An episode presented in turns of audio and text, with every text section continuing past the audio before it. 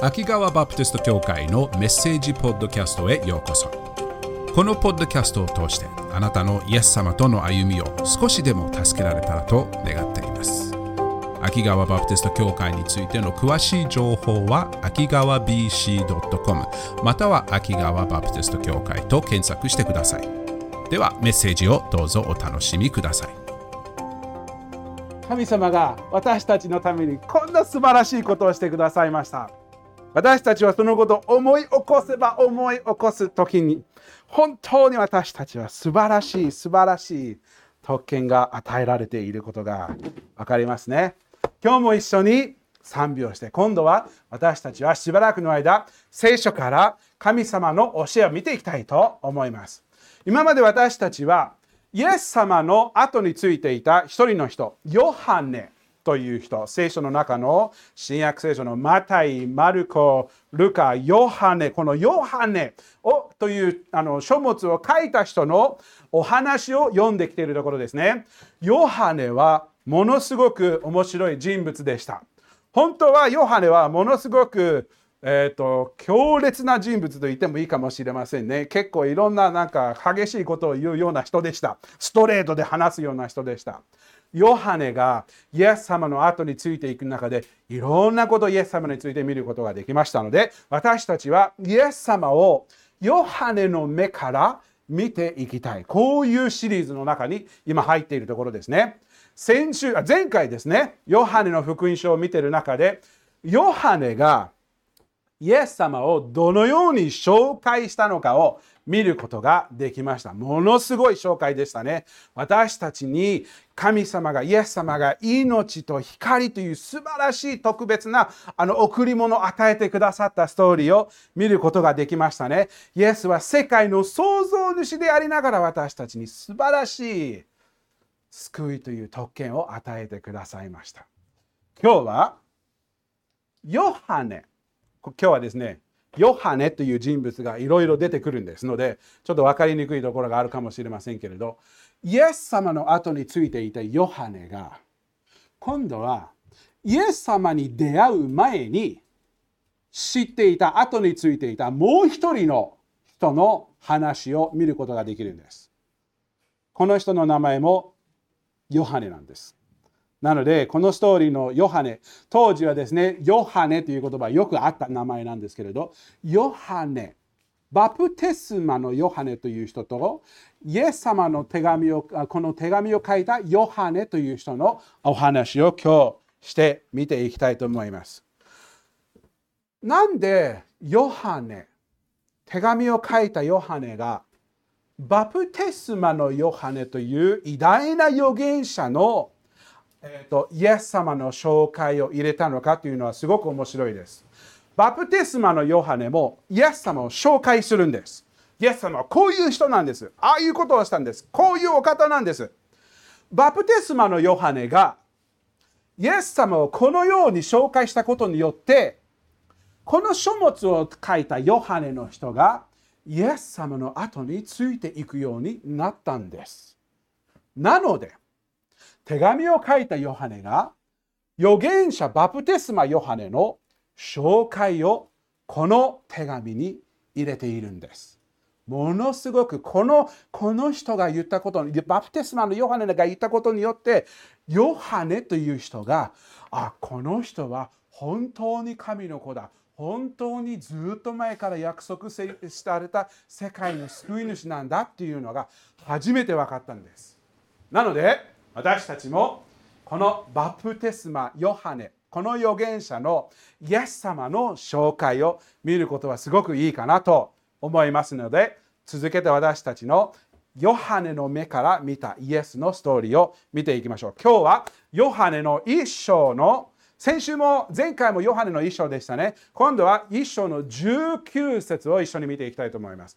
ヨハネの一章の19節にこう書いてあります。Thank you. 今日は汗汗が出そう。みんな大丈夫？暑くない？寒くない ?Everybody OK? ごめん。足が寒くなった。ヨハネ一章19節さて、ヨハネの証はこうである。このヨハネはバプテスマのヨハネという人ですね。ユダヤ人たちが祭司たちとレビ人たちをエルサレムから使わしてあなたはどなたですか？と尋ねた時ここでちょっと説明しましょう。バプテスマ・ヨハネは預言者でした。ずっと前のイスラエルの時でしたね。で、預言者としていろんな人にある大切なことを教えていて、イスラエルの多く、大勢の人々がこのバプテスマのヨハネの後についていくんです。そしてついていくと、いろんなことによって大勢の人がバプテスマのヨハネの後についてきて、イスラエルの指導者たちがこの人は一体誰なのかこれをちょっと彼はどういう人物なのかをちょっと聞いてみなさいと何人か送り出したんです。そしてこの何人かが送り出された人がバプテスマヨハネのところに来てあんた誰？という質問を聞いてるんですあなたはどなたですか？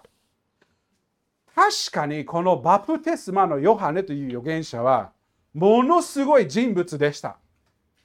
大勢の人がこのような人の後についていくのはこの人は確かに特別な人だなっていうのは彼らは理解していました。でも実際にイスラエルのストーリーの中でこの人はどういう場面でどういうあの役割で入っているのかを知りたかったんです。のでこのような質問。あなたはどなたですか？つまりこのイスラエルの人たちはこの指導者たちはあなたは私たちの歴史のずっと前からもうイスラエルという国の始まりの時から約束されたあるある偉大な人物。民を王国としてイスラエルの民を王としてずっと治めるその約束された方メシアという名前ですね。でそのメシアというのはギリシャ語で訳すとキリストという名前なんですね。だからキリスト。イエスイエス様のラストネームではなくタイトルなんです。メシア偉大な約束されたお方ですか？というのを知りたいんです。ヨハネさんもしかしてあなたってその人なんですか？という質問なんです。ヨハネさんはどう答えたでしょうか？20節。ヨハネはためらうことなく告白し私はキリストではありません。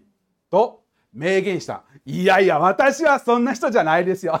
私はそんな人になるわけないじゃん。というそういう気持ちでした。そういう答えでした。いや私は決してそうではないです。もうはっきりと誰も勘違いすることなくもうあのしっかりといや私は彼ではないです。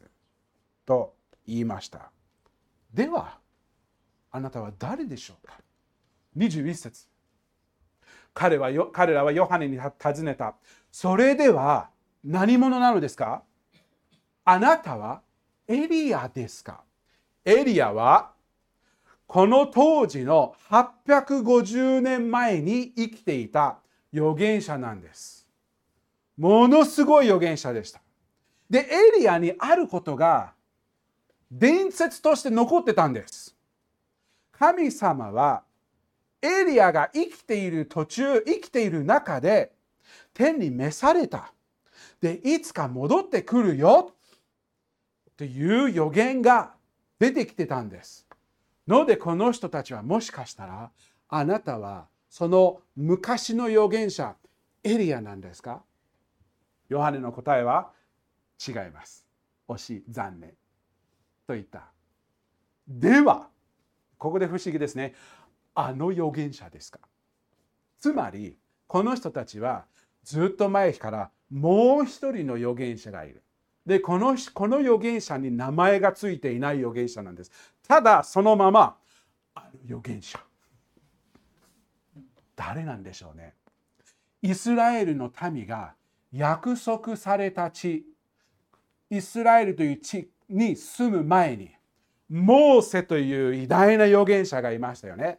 このエジプトからイスラエルを釣り出してなんか水がなんかパーって渡ってこのまま進んだそのモーセがイスラエルの民がそのその約束された地に入る前にある予言をしたんです。みんながこの地に住んでいる中でみんなの民からある偉大な預言者が来るんです。その預言者はあなたたちが神様の栄光をよりはっきり知るために来るんです。誰だかわからないけれど、ただあの預言者。なので、もしかしたらあなたはこあの人なんですか？あの預言者なんですか？ヨハネの答えは違います。違う。どうすればいいんでしょうか？この人たちは戸惑っています。どうすればこの人のことがどういうふうに分かるのでしょうか ?22 節を続けてみるとこう書いてあります。それで彼らはヨハネに言った。あなたは誰ですか？私たちを使わした人たちに返事を伝えたいのですが、あなたは自分を何だと言われるのですか？ここで彼らの動機が分かってくるんです。何のためにヨハネに来て聞いているのか、ヨハネのことを知って、ヨハネの後についていきたいという気持ちではなく、あの上の人に答え出さないと困っちゃうんです。なので、ちょっとだけのヒントをください。そういう感じなんですね。ああ、分かった。分かった。ヨハネはヒントを、ちょっとだけのヒントをあげようということで、23節にこう語りこう言うんです。ヨハネは言った。これがヨハネのヒントなんです。この人たちのために。私は預言者イザヤが言った。主の道をまっすぐにせよと荒野で叫ぶ者の声です。私たちはこのことを読んで何にも思いませんよね。何の話なのかさっぱりわからない。けれど、ヨハネに質問を聞いていた人たちにはものすごい意味がこれはヒントっていうどころかもうそのままの答えでした。あるすごく有名などんなイスラエルの人も知っている有名な箇所を指してたんです。これは昔エリアという預言者は850年前に生きてたんですけれどもう一人の預言者イザヤというのはその前の700年前に住んでいた生きていた預言者でした。このイザヤはちょうどイスラエルの民がものすごい悪いことをしっぱなしの時にいた預言者でした。イスラエルの民はその時期に神様のことを完全に無視した生活を生きていました。もう自分勝手な生活をして周りの人と全然違うようなことをしないままでもう普通に神様を無視しながらの生活していた預言者でした。イザヤは何度も何度も君たちこのままだと神様がずっと神様を悲しませている。神様を無視している。あなた様にこんな素晴らしい約束された地に置いたにもかかわらずそこについても自分勝手なことばっかりして神様を完全に無視して自分の好きなように生きてるんじゃないのか。神様が言われたことを完全に無視してるじゃないか。とイザヤはずっと何年間も何年間も神様は放っておくことはないと思いますよ。神様はいつか裁きが来ますよ。裁きが来ますよ。でもみんなはイザヤの預言者を無視しっぱなしでした。大変でした。裁きが来るよと言ったにもかかわらず。で、イザヤの1章から39章まで、イザヤは神様の裁きのフォーカスをずっとしてたんです。裁きが来るよ。悔い改めなさい。自分のしていることが良くないことを理解して、神様に許しを求めなさい。でもしない、でもしない、でもしない。で、最後の40章で、イザヤの預言者の話し方が変わるんです。不思議に。40章からイザヤの60 66章ぐらいかな。ずっと終わりまで、イザヤは神様の裁きのことではなく、あるすごい不思議なことについて話すんです。この約束、誰か神様はある約束されたお方をイスラエルの人たちに送るという約束でした。そのちょっと内容をちょっと見てみましょうか。見るとこの意味がすごく面白くなるんです。イザヤの40章の一節こう書いてあります。39章では裁き裁き大変だよ。あの悔い改めないとダメだよっていうことで40章の一節では慰めよ。慰めよ。私の民よ。今度は慰めの言葉です。あなた方の神は仰せられる。2節。エルサレムに優しく語りかけよう。エルサレム、イスラエルの町ですね。これに呼びかけよう。この、その区域は終わり。その咎は償われていると。そのすべての罪に変えて2倍のものを主の手から受けていると。タイム、これはどういう意味なんでしょうか？何を話してるんでしょうか？まず最初のここの時点でみんな今までずっと大変な目に遭っているいろんな人たちにとらわれていていろんな奴隷の生活をしてきていることであその人たちの区域が終わる時が来ますよその戸がは償われる時が来ますよすべての罪に変えて2倍のものを主の手から受けている。タイム、一つの分の罪を犯したことによってなんで2倍払わなきゃいけないのかと思いますよね。ちょっとフェアじゃないのかみたいな。面白い言葉なんです。この2倍というのは。イスラエルの人たちの罪がここにあれば、その2倍っていうのはよ、よくないことをやった、よくないことに対して、その支払いが真っ二つその上に乗せられるという意味です。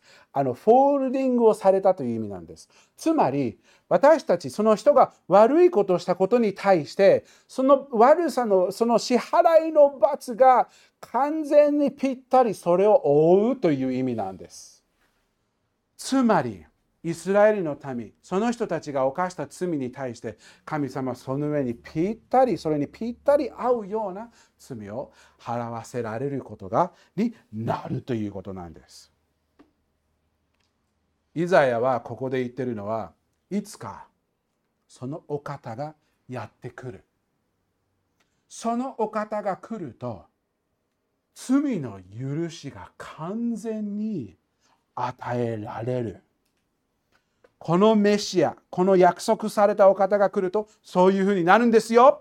そして、このお方が来るために、その準備のために、3節荒野で叫ぶ者の声がする。主の道を用意せよ。荒れ地で私たちの罪のために王子をまっすぐにせよ。ヨハネの答えなんです。この人たちがヨハネに問いただしてあんた、あなたは誰ですか？ヨハネの答えはこの人なんです。荒野で叫ぶ者の声がする。その声のことを話すんですね。主の道の用意せよ。荒れ地で私の民神のために王子をまっすぐにせよっていうのは、バプテスマのヨハネはずっと話しているのは、ある方が来るんですよ。その来るために私たちは準備をしなければいけません。その準備の備えをする声なんですっていうふうにヨハネが言ってるんです。私はその方ではないですが、私はその方を、方が来る時に、みんながその方をよりよく受け入れるために、正しく見えるように、その人の栄光をよく知るために、その人たちの用意をするんです。最終的に5節このようにして主の栄光が表されるとすべての肉なる者が共にこれを見る。誠に主の御口が語られる。こうして主の栄光が見える。神様の偉大な見業を見ることができる。これがヨハネの、えーと、役役割なんです。ヨハネはその声。ヨハネはみんなに、私はこの予言の成就なんです。来るお方ではないですけれど、そのお方が来ることを発表する声なんです。人々の心が、このお方が来るときに、用意されるために、人の心を準備する声なんです。では質問です。どのようにメシア私たちの言葉ではキリストこのメシアが到着するときにどのようなことをして人の心を用意するんでしょうか。人がどんな心の準備が必要なんでしょうか。このメシアをはっきりと見るために理解するようにするために大切な質問ですよね。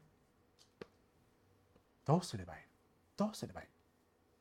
面白いことはヨハネを問いただしている人はそんなことはどうでもいいよ。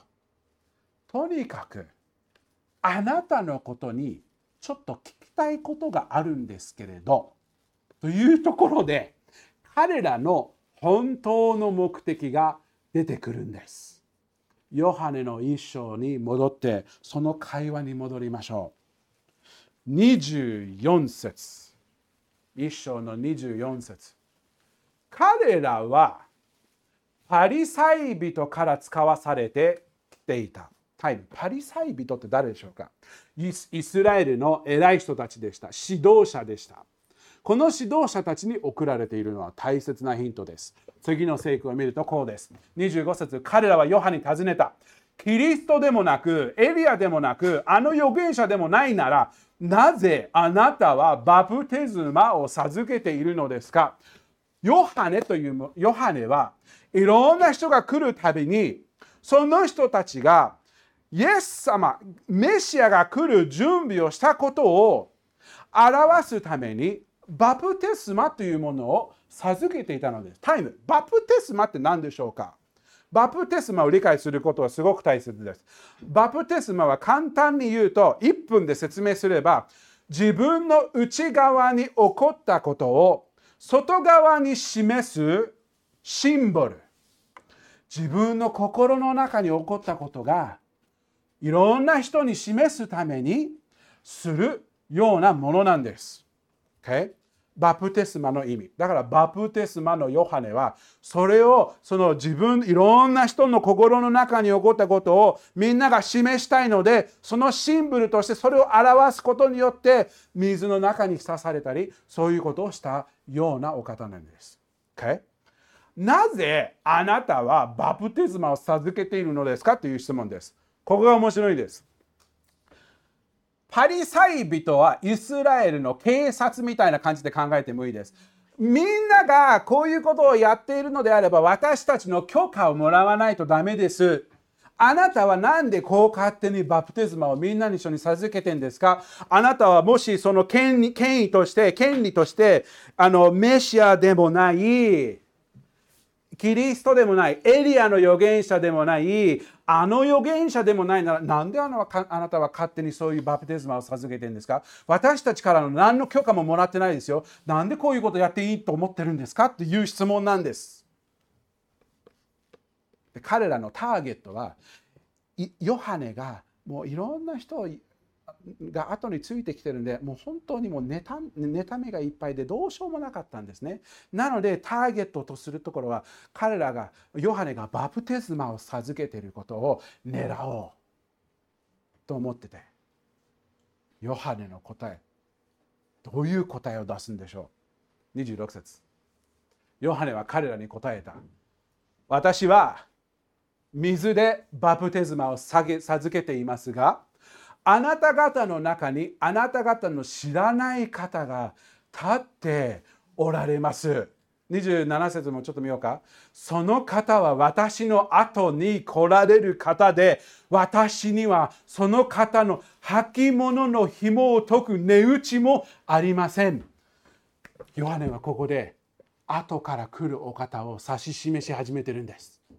このお方はすごいお方です。偉大なお方です。このヨハネの後についているいろんな人がついているヨハネでありながらいろんな人がこの人は偉大な預言者じゃんと言いながらこのヨハネは私の後に来る方は私よりはるかに上回る方です。もう鳥肌が立つようなそういう感じでした。でもヨハネが言った最初の部分はすごく面白いのでそこにちょっと集中したいと思います。26節に戻るとヨハネが言ったことは私は水でバプテスマを授けていますがあなた方の中にあなた方の知らない方が立っておられます。彼らの攻撃の質問はあんたは何でバプテスマをそう簡単に平気でやってるの？私たちの許可もらってないですよ。ので、その直接の答えをパヨハネはこれからしてるんです。バプテスマ、なんでバプテスマをやってるのかを説明しましょう。それが問題であれば。私はただ水でバプテスマ、みんなを浸すものなんです。さっき言いましたね。バプテスマは内側で起こったことを外側で表示表外側で表すものですよね。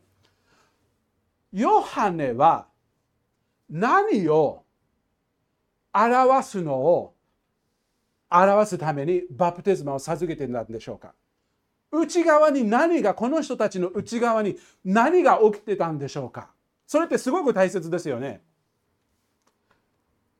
前にヨハネはそれを説明したことがあったんです。マタイの3章の11節こう書いてあるんです。私、これマタイあヨハネが言ってることですね。私はあなた方に悔い改めのバプテスマを水で授けていますが私の後に来られる方は私よりも力のある方です。私にはその方の履物を脱がせて差し上げる資格もありません。同じような言葉ですよね。でもその前にあこの方は精霊と火であなた方にバプテスマを授けられます。ヨハネはここで自分のバプテスマと後に来る方のバプテスマを示しているんです。で、自分のバプテスマは何を示しているのかというと、go back to the very beginning。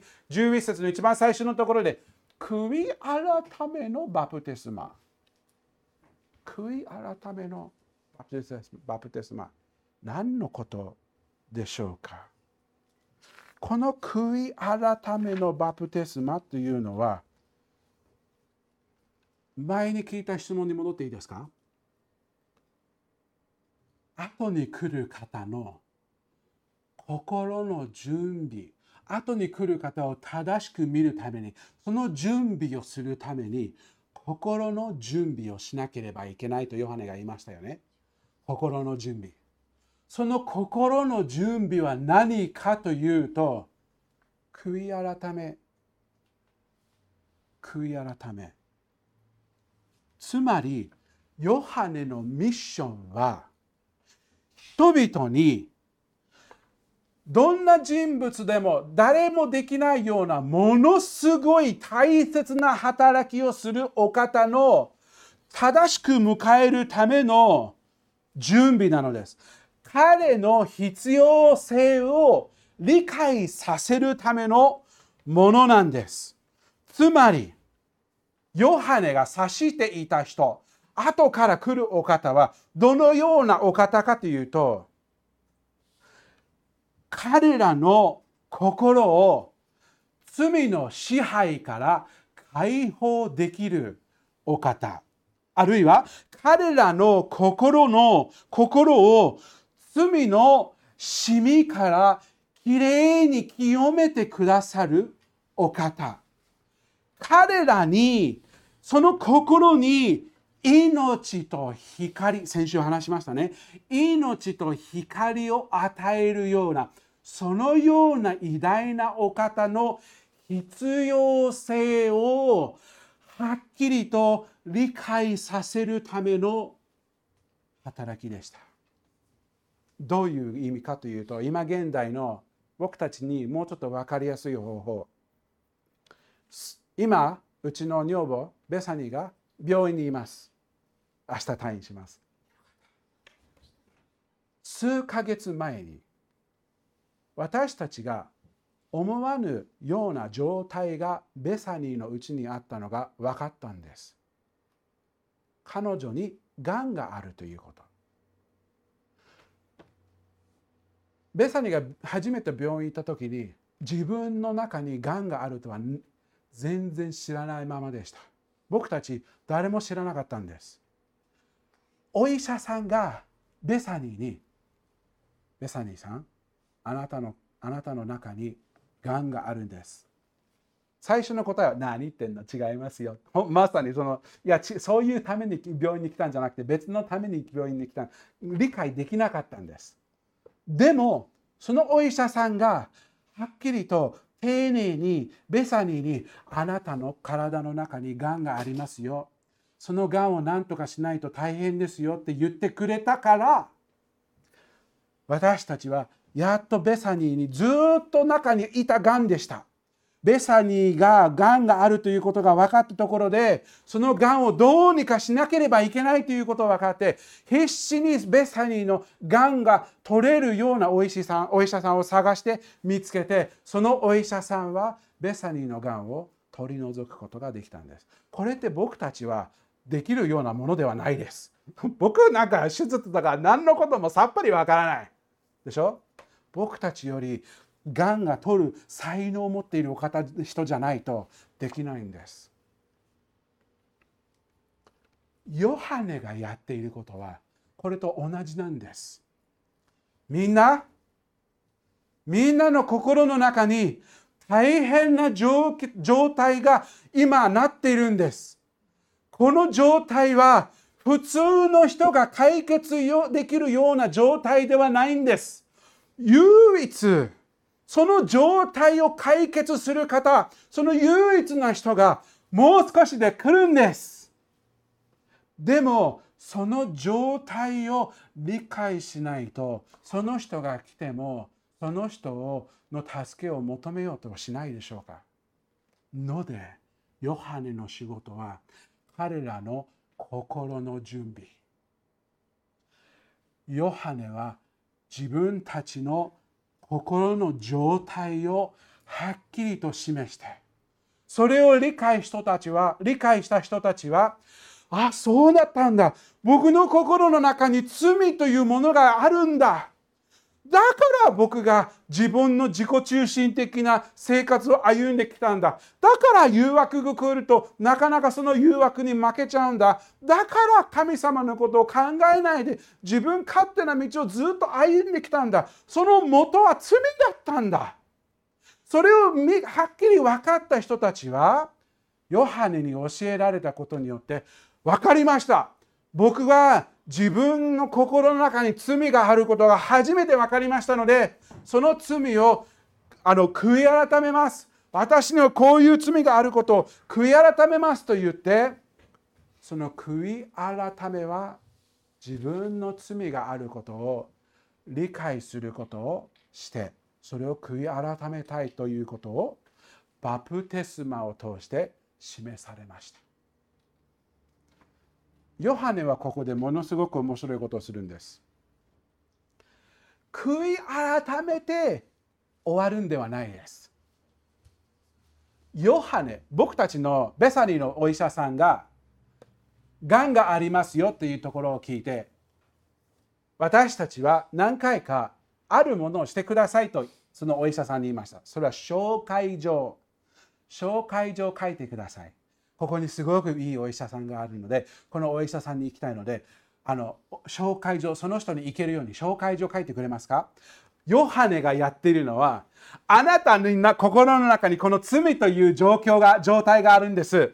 なのでその罪を一番解決するお方のために紹介状を書きましょうか。こういう感じです。使徒の働きの19章のえー、ごめんなさい。マルコ、いや、人働きの19章の4節。I'm going to Acts 19. そこでパウロは言った。ヨハネは自分の後に来られる方、すなわちイエスを信じるように人々に告げ、悔い改めのバプテスマを授けたのです。バプテスマを授けられた理由は、イエス様を信じるために、この状況を示すためにイエス様をイエス様に目を留めるように紹介状を書いたのです。そうなんです。イエス様がその人の心を解決することができるのです。Now go back to Matthew or Mark. イエス様はこのように言いました。イエスは彼らにこう言われた。医者を必要とするのは丈夫の人ではなく病人です。ね。それはそうですよね。健康だったら行く誰も行きたくないですよね。あ今日はなんかちょっとけ結構元気だからちょっと病院に行ってみよう。言わないよね。なんかおかしいぞ。なんか体調が良くない。頭が痛い。あここに痛みがある。なんでだ？これちょっと見てもらわないと。あ今日結構ピンピンしてるな。じゃあ病院に行く誰も思わないです。そういうことなんです。丈夫な人ではなく病人です。でもその病気はどういう意味なんですか？私が来たのは正しい人を招くためではなく罪人を招くためです。自分の心のままの状況がよく分かった人がその解決をしてほしいというところで医者に行くんです。同じようにヨハネはみんなの状況を示すためにこのようなことをしたのです。そして最後。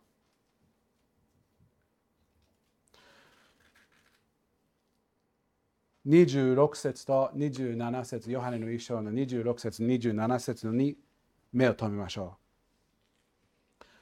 これがヨハネのその質問の答えです。ヨハネは彼らに答えた。私は水でバプテスマを授けていますがあなた方の中にあなた方の知らない方が立っておられます。27節その方は私の後に来られる方で私にはその方の履物の紐を解く値打ちもありません。この方は偉大なお方。大勢の人はヨハネの後についていったんですけれど、ヨハネはどんなに僕の後についていても、僕はあなたたちのためには何にもできない。ただ状態を示すことしかできないんです。本当に癒されたければ私を勝る者に目を留めなければいけないのです。でもすごいことはこの方は偉大なお方なんです。この人物は本当にあなたの状況を状態を解決できるお方なのです。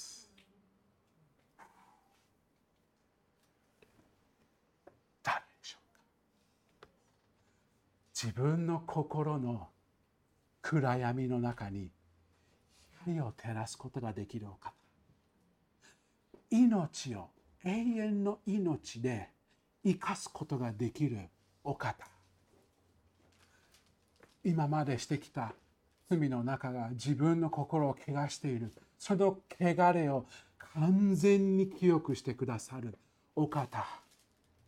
その罪で自分が負うべきその悪いことの罰が自分では大きくて払えない罰それがそのお方が代わりにその罰を完全に払うことができるお方どのような人物でしょうか？ヨハネはすぐには答えは出しませんでしたけれど次の日になってヨハネはある人が来るのを見てその人物の証明を表したのです。29節その翌日ヨハネは自分の方にイエスが来られるのを見て言った。見よ世の罪を取り除く神の子羊。罪を取り除くお方がいました。この方です。そんな感じなんですね。イエス様です。もうみんなみたいな感じ。その時誰もイエス様のこと知らなかったんです。ヨハネがみんなにイエス様のことを紹介してるんです。この人がその人なんです面白いのがこの手紙を書いているヨハネがそのバプテスマのヨハネが言ってることを聞いてあそうだったんだ。へえもっと知りたいなっていうそういう感じでした。初めて自分が後についていた人がこの人の後についていくべきです。なぜかというとこの人は罪を取り除くことができるんです。しかもここでもう一つ面白いことを言ってるんです。世の罪。タイム。世の罪っていうのはイスラエルの人だけじゃないんです。僕たちもです。イスラエルの時代だけじゃないんです。僕たちの時代もそうなんです。世の罪というのは世界にどこに住んでいてもどの時に住んでいてもあなたに当てはまるんです。つまりあなたの罪をその心の状態を解決できるお方が来たんですそして最後にヨハネはイエス様を紹介するときに偉大な医者とかではなく子羊と紹介したんです。これってすごく大切です。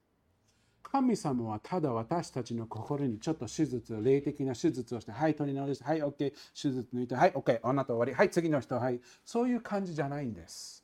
神様が私たちの心の状態を解決するためには、医者の人物も必要ですけれど子羊の人物として現れなければなりませんでしたイスラエルの人にとって子羊というのはものすごく大きい意味があったんです。誰かがやってはいけないことをしたらばそのその罰の自分が受ける罰の代わりに子羊を捧げたんです。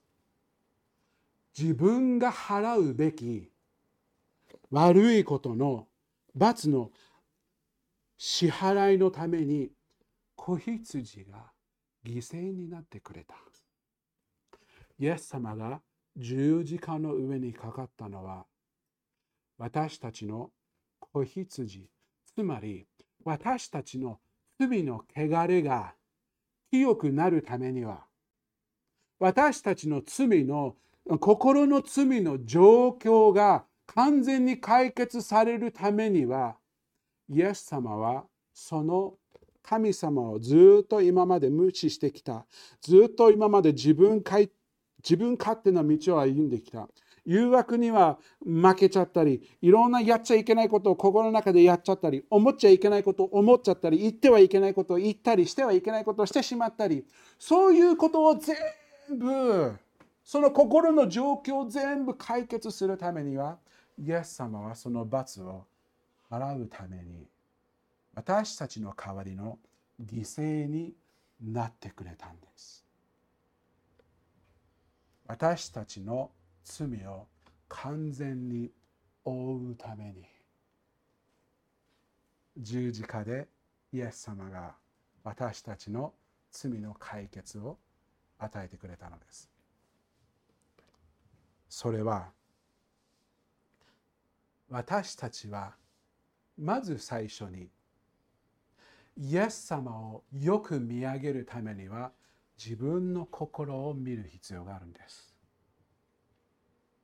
お医者さんに行くためには自分の病気に気がつかなければならないように私たちの心思い罪の状況を知らないと理解しないとこの救い主を求めようともしないです。ので私たちに聖書というものが与えられて私たちの本当の状態を分かりやすくするために神様はこのような書物を私たちに用意してくださったのです。そして読めば読むほど読めば読むほど。ああ僕ってこういう状態だったんだ。でも解決するお方がいるんだ。それが神様が私のために私を愛してくれるからこのお方を送ってくれたんだ。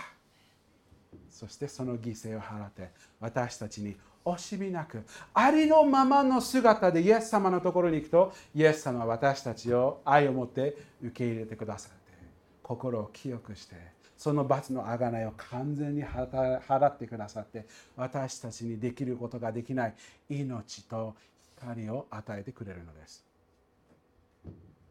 それをもらうためにはどうすればいいんでしょうか？一生懸命教会に行くことですか？いやそうじゃないです。一生懸命いいことをすることですか？それはいいことですけれどこのことには関係ないです。イエス様は私に信頼を置く者は私は救う。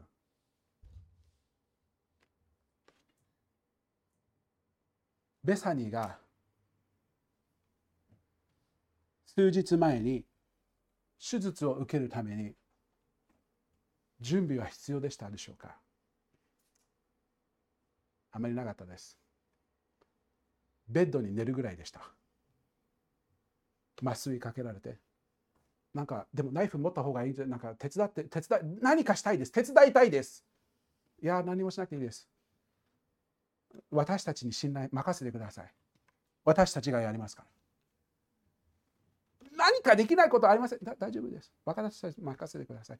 イエス様が私たちに来てるのはそんな感じです。君はただベッドに寝て私があなたの心の癒しを与えるから。それでいいんです。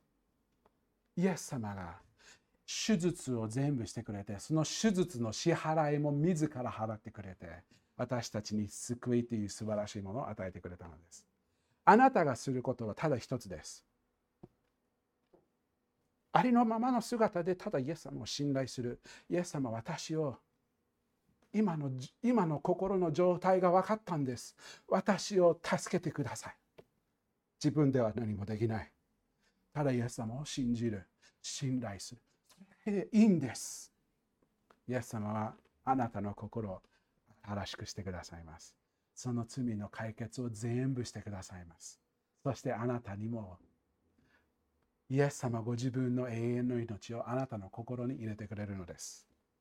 それをただ感謝して、イエス様ありがとうで、素直にそのまま受け入れる。それで十分です。あなたはイエス様を信じていますか？イエス様を信じることは素晴らしいです。すごい特権です。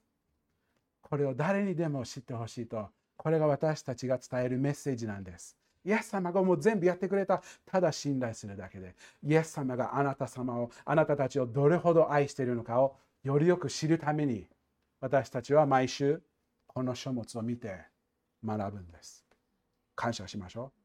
イエス様信じている人、みんなイエス様に感謝しましょう。まだイエス様信じてなければ、あなたにもその救いが与えられているのです。イエス様に信頼を置けば、それで十分です。お祈りしましょう。天のお父様、あなた様に感謝します。神様はこういうふうに私たちが集まる集まって、本当に私たちに与えられている素晴らしい特権が、イエス様によって与えられることに感謝します。頭を下げたまま、目をつぶったまま、あなたはイエス様を信じていれば、頭を下げた目をつぶったまま、あなたはイエス様を信じていれば、イエス様に感謝しましょう。イエス様に感謝しましょう。これは素晴らしいことです。あなたはまだイエス様を信じてなければ、信頼をイエス様に置くようにしましょう。イエス様、このことを感謝して、イエス様の皆によって祈ります。